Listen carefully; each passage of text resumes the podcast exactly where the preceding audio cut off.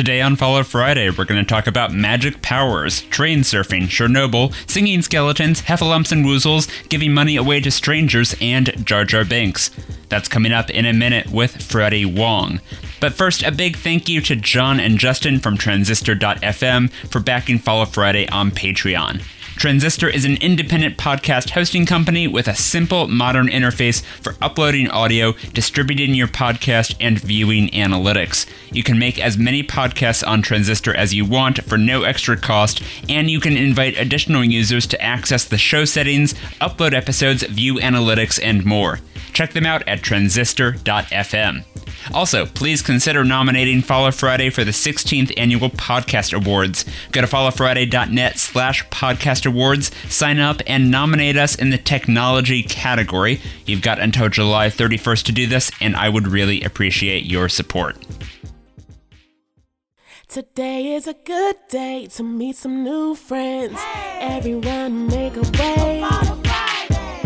Show is a buffet of folks you should know. So let's have a soiree. Well, that's enough for play. So now right away, with no further delay, it's Follow Friday. It's Follow Friday.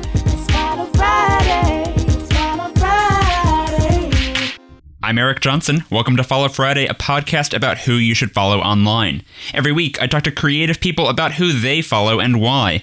This is a guided tour to the best people on the internet, led by your favorite writers, podcasters, comedians, and more. If you like the show, please consider supporting it with a monthly donation of any amount at patreon.com slash followfriday.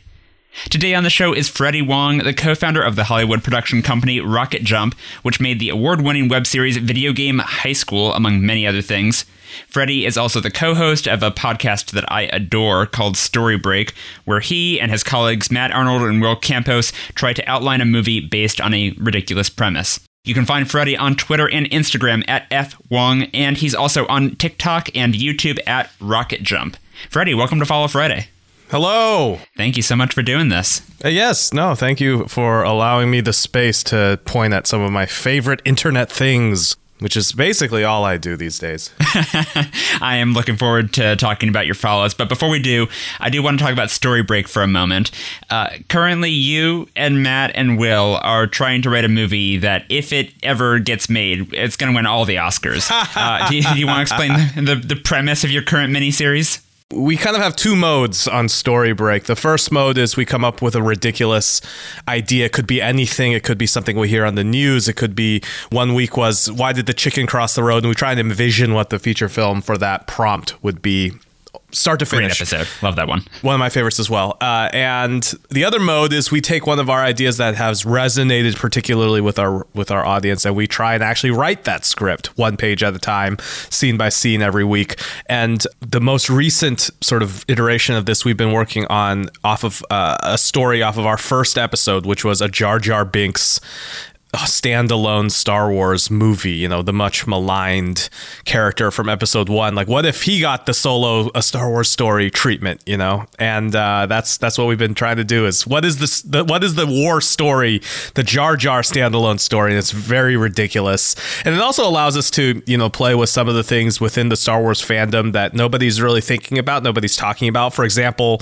in this story, Jar Jar communes with Qui Gon Jinn, the Force ghost, and then you, we realize if it's a spy movie and someone's a ghost, what? There's no spy movie, you know, because they're a ghost. Right. They could just go there and figure out what it is. In fact, a ghost is the most powerful spy you could have on your team. It's almost an unfair advantage. so you know, trying to navigate those those plot details while trying to tell a fun Jar Jar Binks based Star Wars uh, movie. I, I have to say, I've, I've been riveted. I mean, your, your first draft isn't even done yet, and it's already better than most Star Wars movies. So, you know, Careful.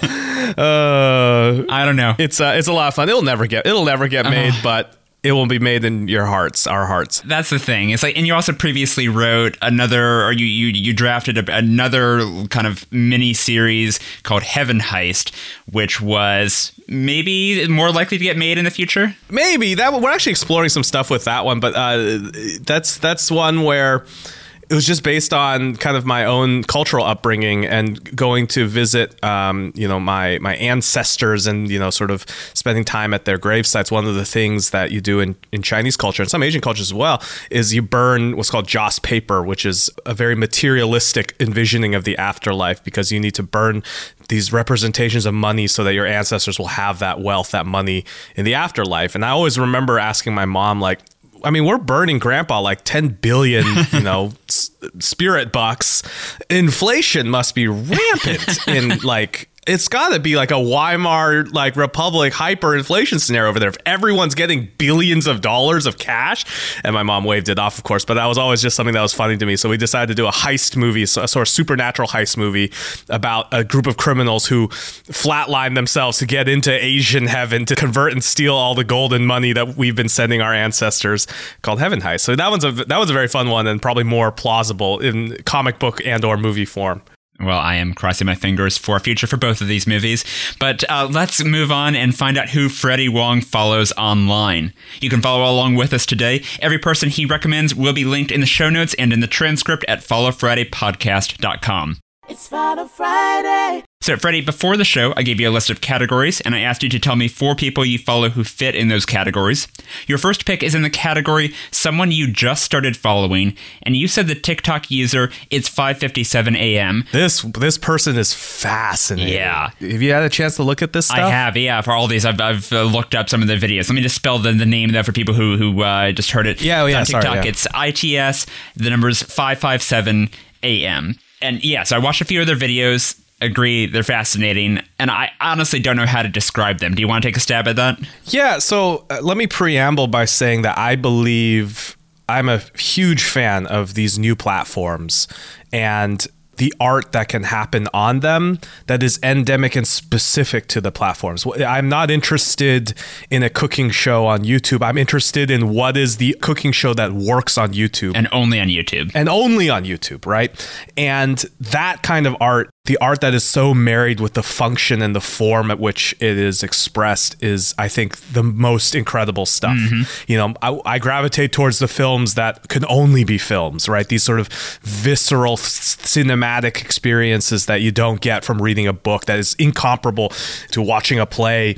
And when it comes to online video and, and these sort of digital forms of art and media, I think that we sleep on these new platforms and we write them off at our own risk because I think there's some genuinely fascinating explorations of, you know, the linear storytelling and filmmaking that that shows up and, and TikTok especially.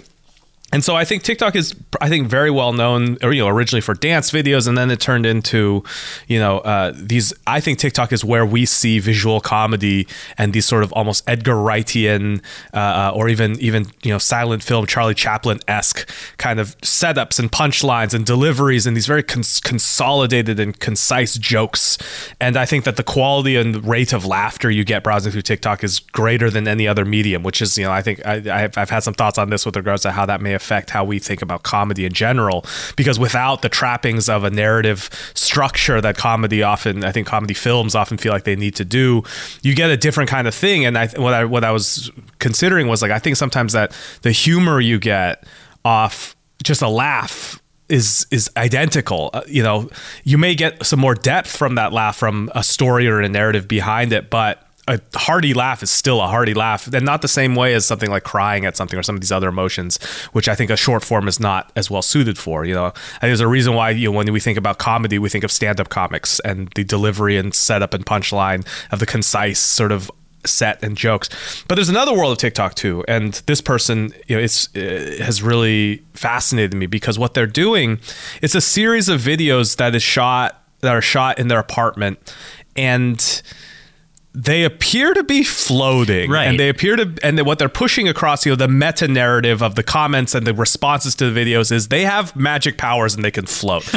And they're doing these videos where it's like them you know just hanging out in their living room and they're and, and the guy's like in a almost like a skydiver pose with his arms and legs off. And now like obviously there's some apparatus, you know, that's in place here, and you know, it's a feat of physical strength and balance to sort of get the right angle. But they're doing things like you know, very magician esque, where they're sweeping underneath them to show that there's no wires, and they're taking objects and, and passing them underneath their body to show it. In a very almost 19th century stage magician way. And it's just these like strange late night videos where it's somebody and you see their feet and it's just somebody floating on the ceiling and they're up there and they're in their bathroom and walking up the mirror. Just very strange. And it's the kind of thing that in that for me when I saw it engendered this very curiosity.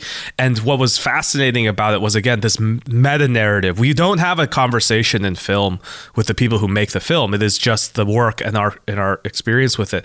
But this but on tiktok and these social media platforms there is a conversation. There's an implicit presence of the author. So the way that this person is talking to people and people post a challenge say hey i bet you can't do it like this and they'll respond to it and show it and do it.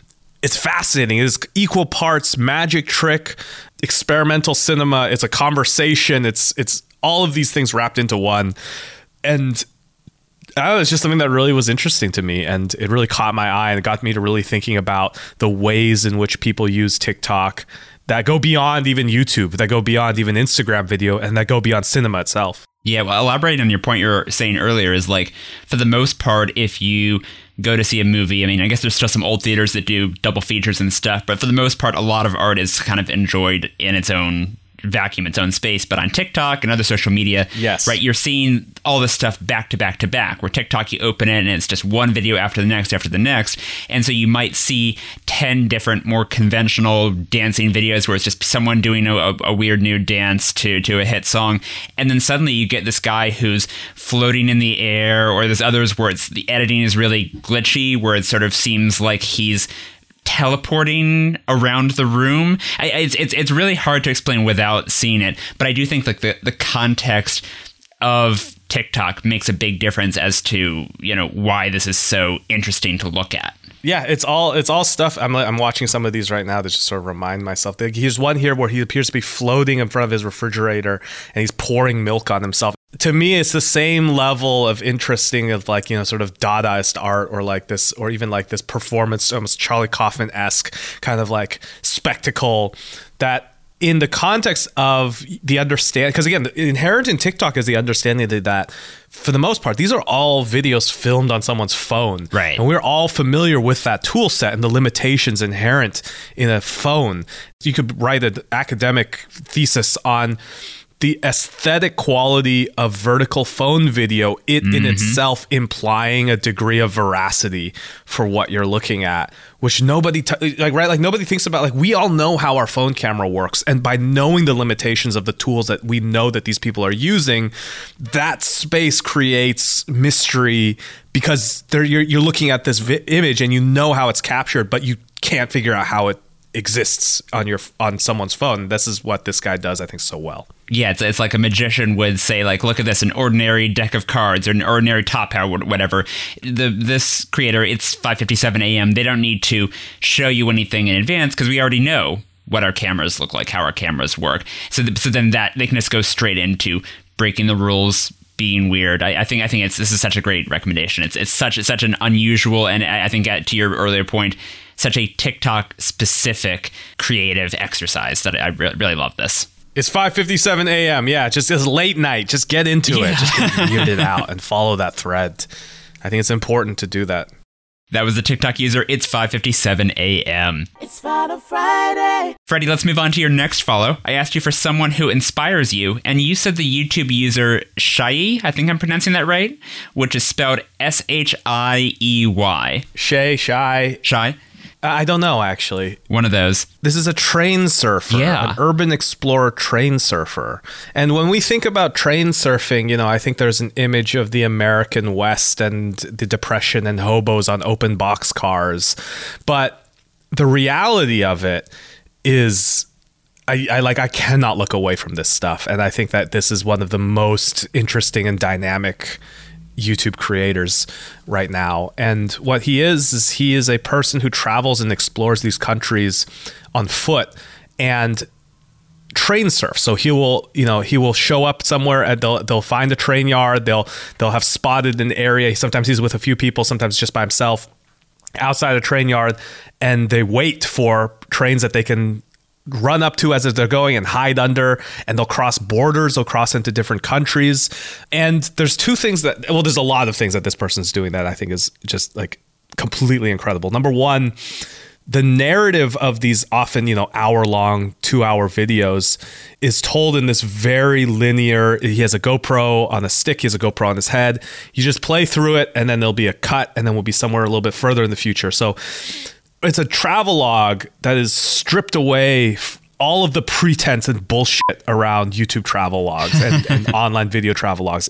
And there's two things that he does. One, he rarely points the camera at himself. And when he does, he's wearing a mask. And he was even wearing a mask before all the COVID stuff because what he's doing is illegal. And because he needs to make sure, and because he knows that there's an audience here, he needs to hide his identity. Right.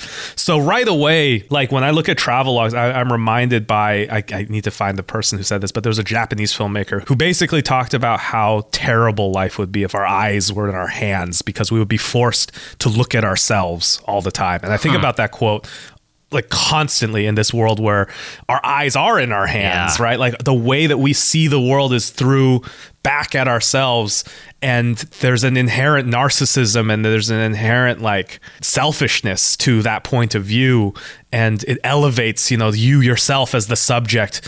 And when i see his videos here like people who want to get into it i highly recommend you know he his anything from his illegal freedom series anything where he's he has a number where he walks into chernobyl and spends time in pripyat and they they you know they sleep in the abandoned office buildings and apartment complexes that are still there and they're evading the tourists that show up because they know that the tourists bring security guards and the security guards will kick them out. And like it, it gives a perspective of travel that i've never seen before. And also you know he they- they'll occasionally you know, get like a, a room or something like that but he has a he he essentially hammock camps.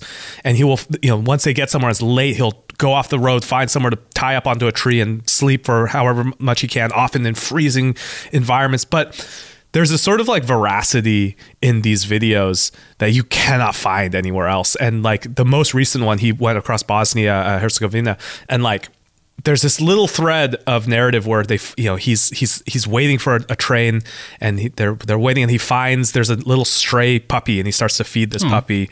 But he also was like, I, you know, I'm I'm gonna keep moving. I can't bring this puppy Right. with me, but I'll bring him some food. And then he finds a sick one, and then there's this interaction there where they've had this. He finds a sick puppy, and he doesn't know what to do with it on one hand, you know, there's this tension of like he's this traveler who almost like, you know, the way he moves through this world is almost like invisible. It's very light touch. You know, he camps, he he sets up a hammock on a tree and then, you know, sort of is, is on and he uh, inhabits these abandoned spaces. So it's a very light touch. But then there's this animal in need who's sick and is is dying. So then they find a, you know just someone in the middle of of nowhere to hand it off. And there's this interaction that I keep going back to where he talks to this farmer and the person says no no no take this person away take this take this away.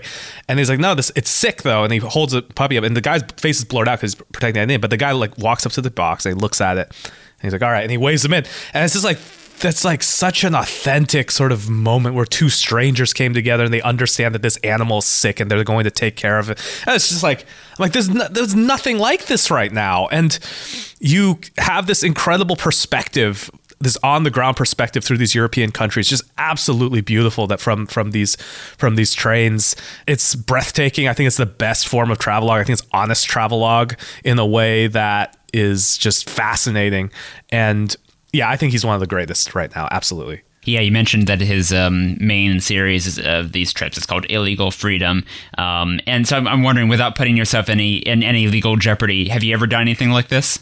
I've done my fair share of like urban exploring and messing around, but watching this and being like, I yeah, like I literally like I I've I I started to like look at train yards differently. And I started to think about like, okay, if I could I hop on this one, and it's like I it, it's it's it's this feeling of there's this entire world and knowledge set that is not available to me. That's that I don't interact with that and i know that the way into this is you need to find someone to like you know sort of shepherd you into it and sherpa you and mm-hmm. guide you a little bit you, it's a very much a journeyman apprentice kind of thing it feels like and it's this whole universe of seeing the world and travel that I want to do. Like I really desperately want to do it.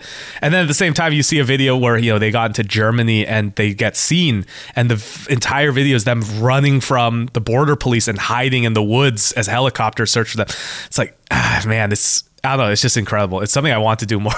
but also, it's like as I get older, I feel like my physical limitations. You know, you're just like, oh man. But at the same time, it's like, ah, maybe this is the only way I can vicariously enjoy this. I also have a crippling fear of heights too, so it's That like, may that be an doesn't help issue. because this guy will get up on. He every time he sees something tall, he has to get up on top of it, and you're brought along with that.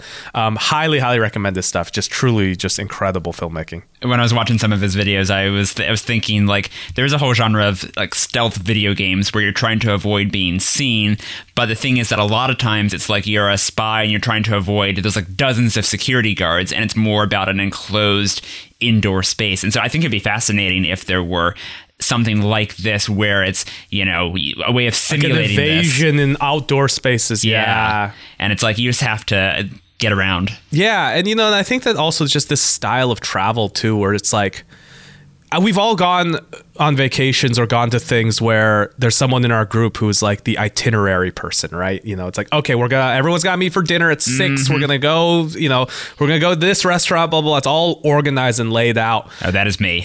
yeah so there's so that's right like so that's one style of travel but and this style is one i just like it blows my mind the idea of like all right i'm gonna be here in croatia i'm gonna be here in ukraine and i'm just gonna try and get from point a to point b and today i'm just waiting for the train to take me there. And it might not come today and i need to you know go camp tonight but that's it. And there's and he talks about and you get this sense of like this sort of wanderlust and this idea of just like walking through and letting things happen. And when they do happen they happen. And there's no it's so in the moment. It's so like I need to get here, and this is the next decision I'm making.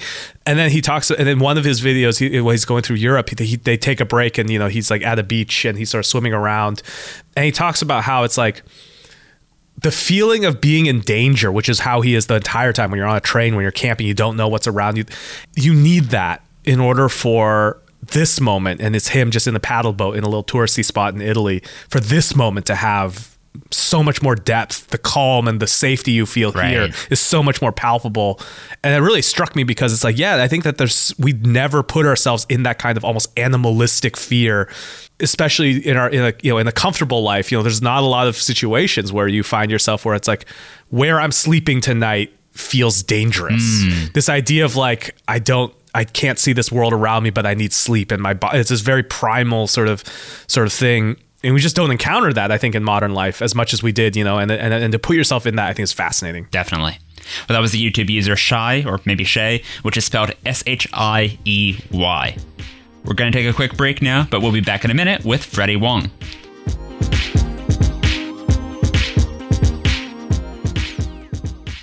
Today's show is brought to you by The Edit from Timber. If you or your business does anything in podcasting, you should check it out. For 20 bucks a month, you get access to a special area of Timber's Discord server, and every month you can ask for feedback on up to an hour of podcast audio. That feedback comes from four podcasting experts. Shruti Ravindran, the former producer of Science Versus, Sky Pillsbury from Hot Pod, Jenna Spinelle from Penn State University, and me, Eric Johnson, from the show you're listening to right now, Follow Friday. We'll give you notes on how your podcast sounds, where listeners might drop off, the story, the format, the writing, and more. And because this is a private group with a small cohort, you can rest easy sharing anything you've already published or a draft of something you're still working on. Either way, no worries. Sign up today for just $20 a month at followfriday.net slash timber. That's followfriday.net slash T-I-M-B-E-R.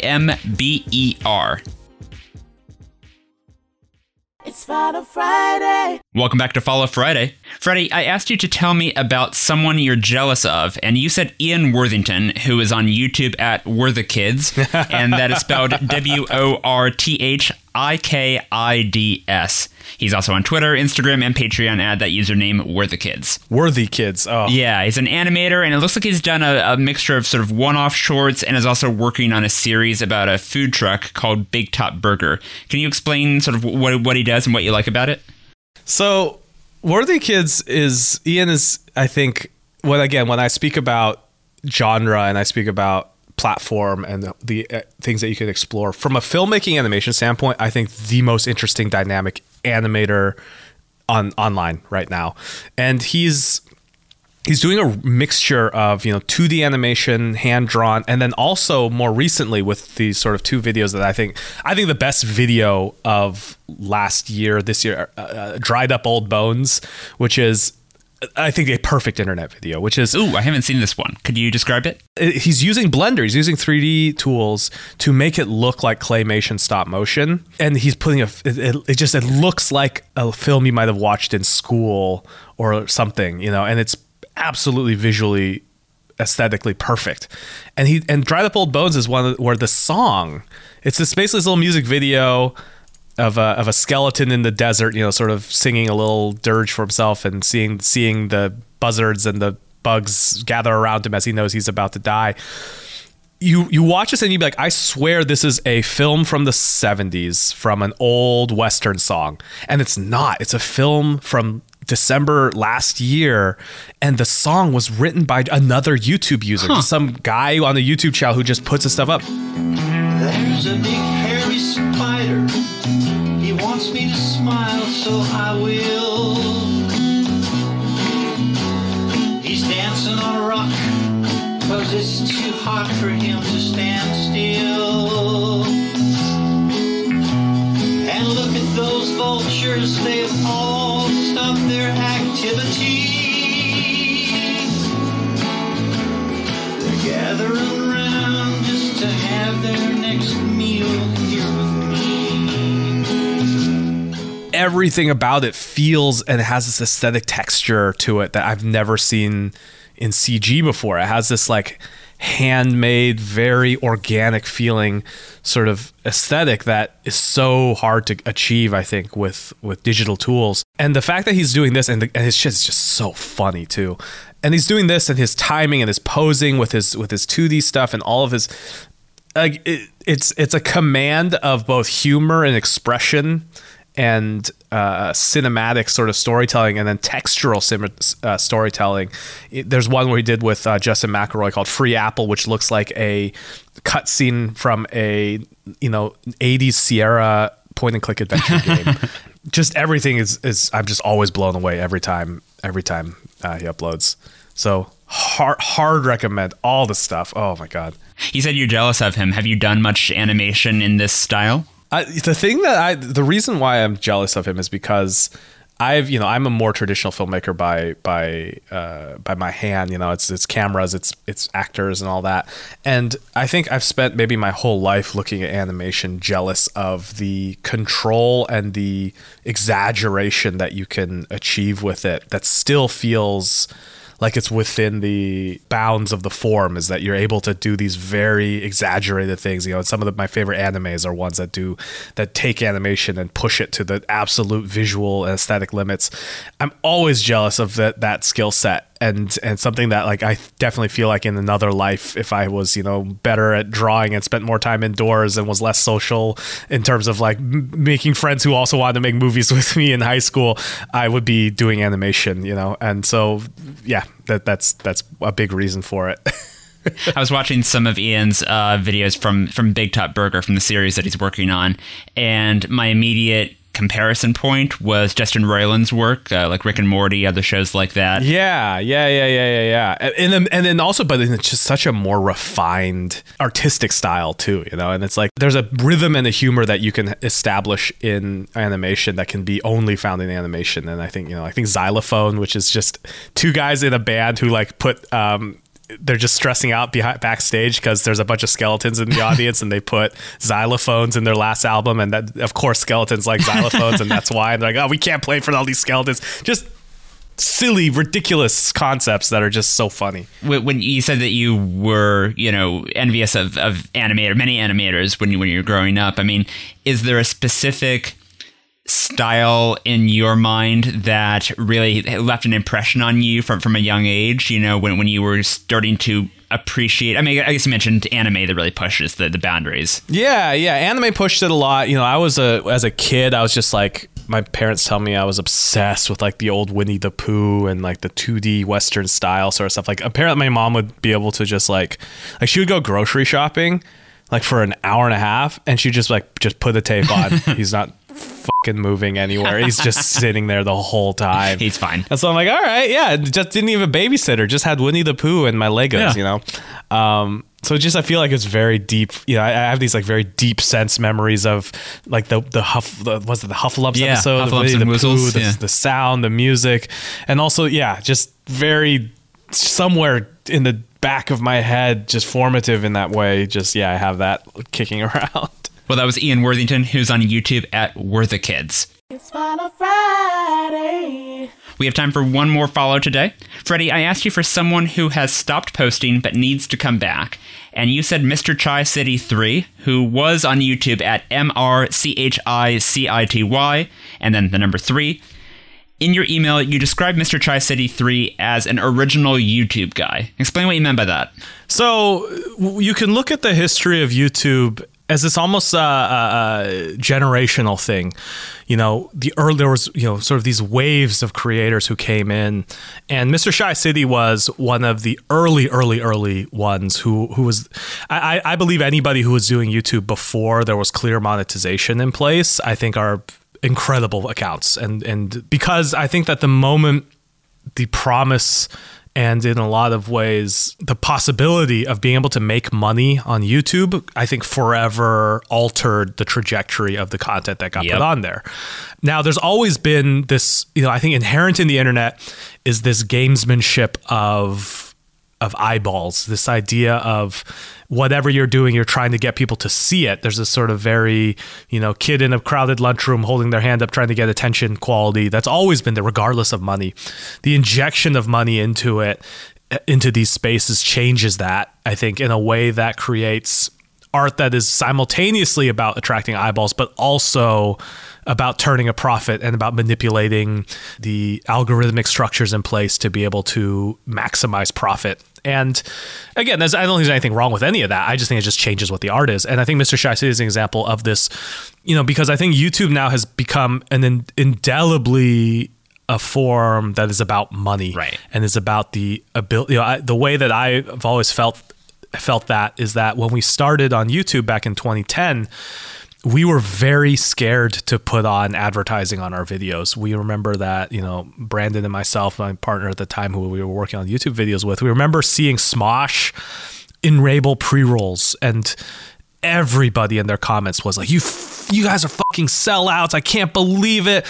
And they were the f- just just for a pre-roll ad. Wow. And what changed was, and I remember very distinctly, there's such a difference in attitude because back then we were scared all of us we were scared of putting on ads and we were letting smosh kind of take the heat and then we would kind of try it out and just be very careful of that and now the controversy around YouTube is that they don't put ads on things, right? Like people are emailing and saying on Twitter that I can't believe YouTube is not putting ads on my video. So to go from I'm terrified of putting advertising on my video to it's a problem when you don't put advertising on my video is such a fundamental shift in the way people on that platform approach what they're doing. You know, I, by the way, and, and just as, as I mentioned there, it's like Worthikids and Chi. Those are two people who also are like, you know, like Chi's not cu- cutting in the middle of his thing to talk about ads. They're approaching it as in, in just the, in my opinion, the purer form, which is doing something wor- worthwhile to watch. And Mr. Chi City was that as well. And there's so many things that Mr. Chi City did that became YouTube things later. And the fact that he was there first and was getting visibility first, he was probably most well known for a video, a vlog style video where he talked about keeping your refrigerator stocked with all the different types of Yeah, I saw this one. of different types of drinks and and the a variety of you know things that you must offer but then also this insight you get this window into this person's life because they also are very proud of their fine italian tile that they just got in their kitchen and stuff and it's this composite image of this character taken through this the, the way just showing off their fridge that i'm like is masterful Oh yeah, one more thing. To the makers of Kool-Aid, would you niggas stop putting the juice all the way to the top? Cause when I twist the motherfucking cap, I, I put it, the shit explodes like a goddamn grenade. Then I got blue juice all over my white carpet. Look, man, I appreciate you trying to give me as much juice for the value, but look, put the juice, cause look, so look at this shit. See, now the juice is all at the top. You see, put the juice down here so when I open it, it don't spill everywhere, okay? Trust me, I ain't gonna miss it. You know, these motherfuckers cost like five for a dollar, okay? Thank you. But he was doing things just like he was talking about the problem of monetization in YouTube a decade before anybody was even dealing with this. In 2000, I just I checked this. I tweeted about this. In 2008, he did a Christmas giveaway where he walked around with you know his his with money. You don't know where he got it, and he was just giving it away to people and just getting them on camera and just on The Christmas strangers on the street, yeah. which is the formula of Mr. Beast. But Mr. Beast did it 10 years later. Yeah. So that th- so this guy in this time this pre protozoic YouTube period was doing the same format that would then launch another creator to, you know, unparalleled heights of fame and and and money that he was doing this first. Uh, is incredible to me. But he was doing it in a time when the algorithm wasn't quite, or when when the monetization wasn't the same, and so he didn't necessarily achieve the same escape velocity that Mr.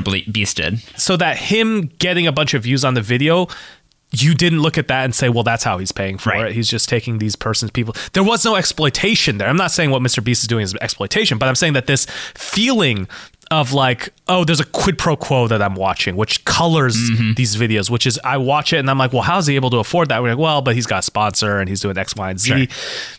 and that, you know that's a reality of the situation. But with Mr. Chi City, you, the question was like, it wasn't that. The question was, what is he getting out of this? You're like, and he was self evident in the content of the video, and you're seeing the people's reactions to it, and you weren't asking yourself, oh, and you weren't telling yourself, oh, he's just paying for this from ads from his video, right? It's so different and the, such a different way of looking at an online video that we've forgotten. I think that money and and profitability in YouTube is so endemic to it that it becomes impossible to remember a time and what the world looked like when it wasn't a part of this equation. And I think that he's this window into that. And you know, he's he's still he he, he came back on Twitter and he's posting his you know 2K highlights and stuff, which are of course always entertaining because 2K is hilarious. But uh, again, like that that it's this holdover, and I think it's a time and an era that you know we'll not be going back to.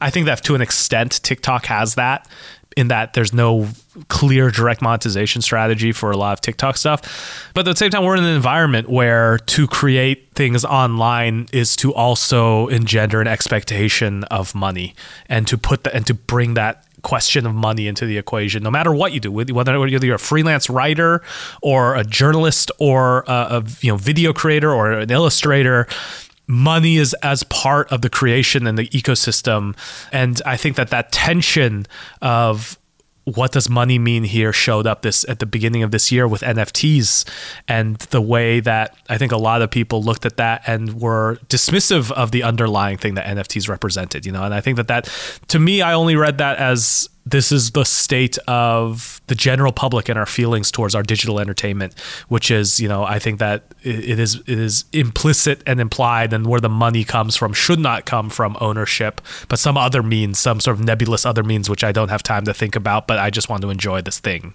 I remember back in like I think this is like 2008, which I think correct me if I'm wrong. This was after Video Game High School had started, maybe. Two thou- we started video game high school 2011. 2011, so okay. about four years before that. Okay, yeah. So so 2008, I want to say was when Doctor Horrible's sing along blog came around. Like that was like this, you know, web series with like actual actors and an actual budget, and it was. I remember it. It was it, like it. It seems like such a distant time ago.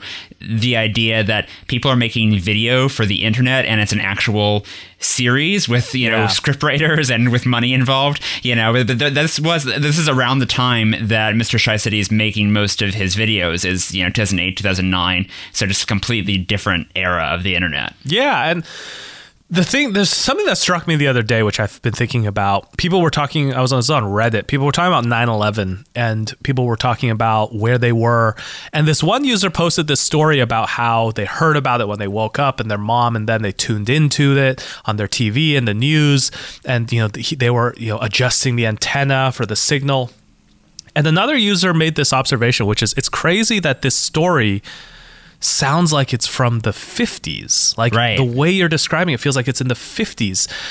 How terrifying is it to realize that the way that we interfaced with information just 20 years ago is so unrecognizable to our present selves that it might as well have been half a century earlier. Yeah. That might as well have been almost 70 years ago.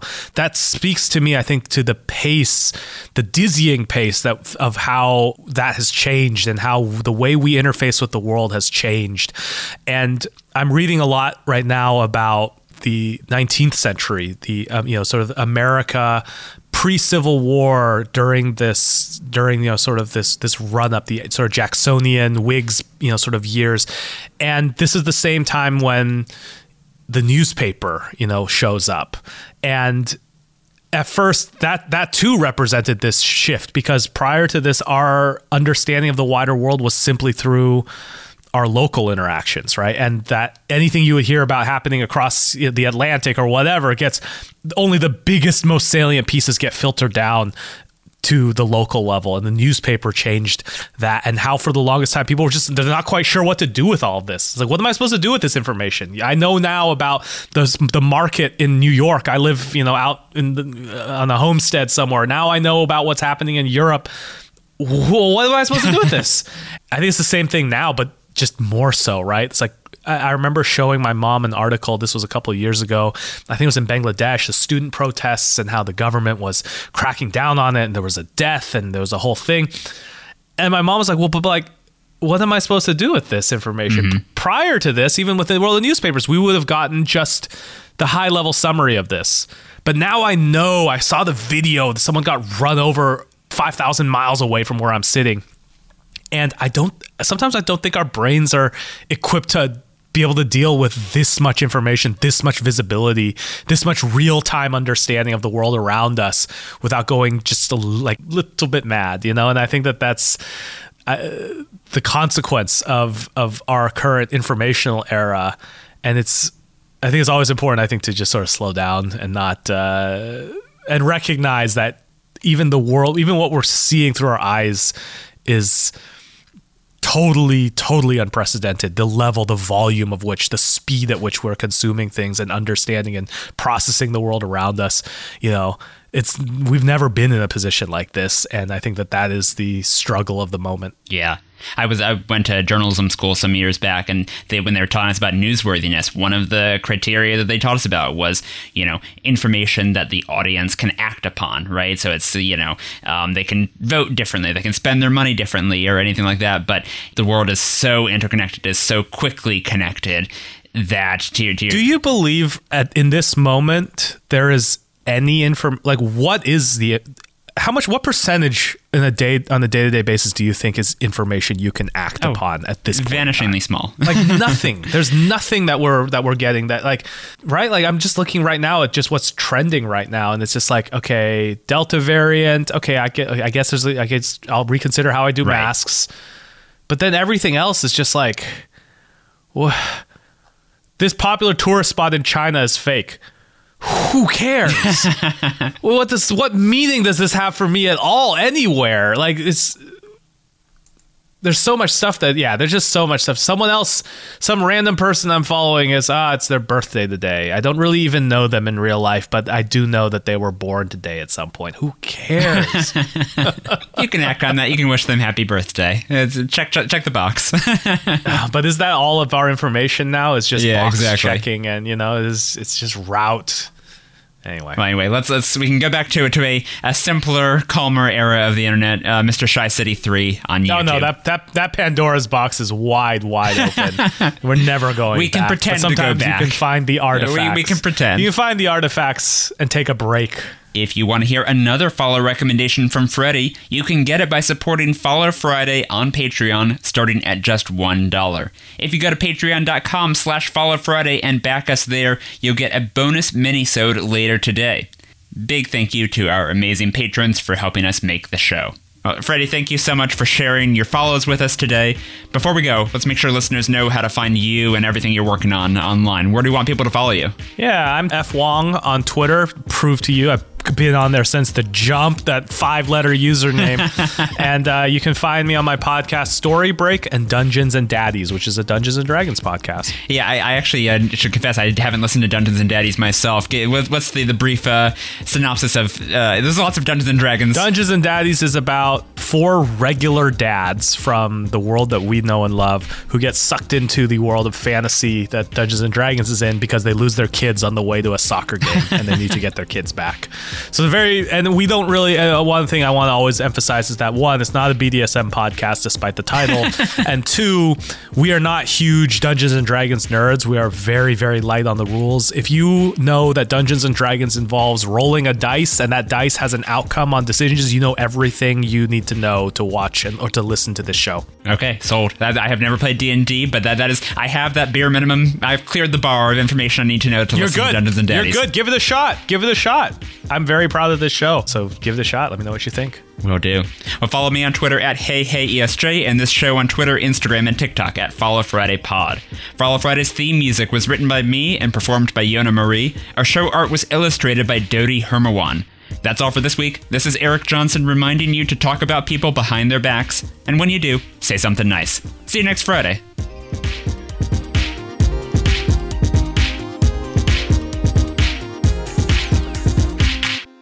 One more time, don't forget to nominate us for the 16th Annual Podcast Awards. When you go to followfriday.net slash podcast awards, you'll be asked to make an account with just really basic info your name, your email, and the name of a podcaster who has influenced you.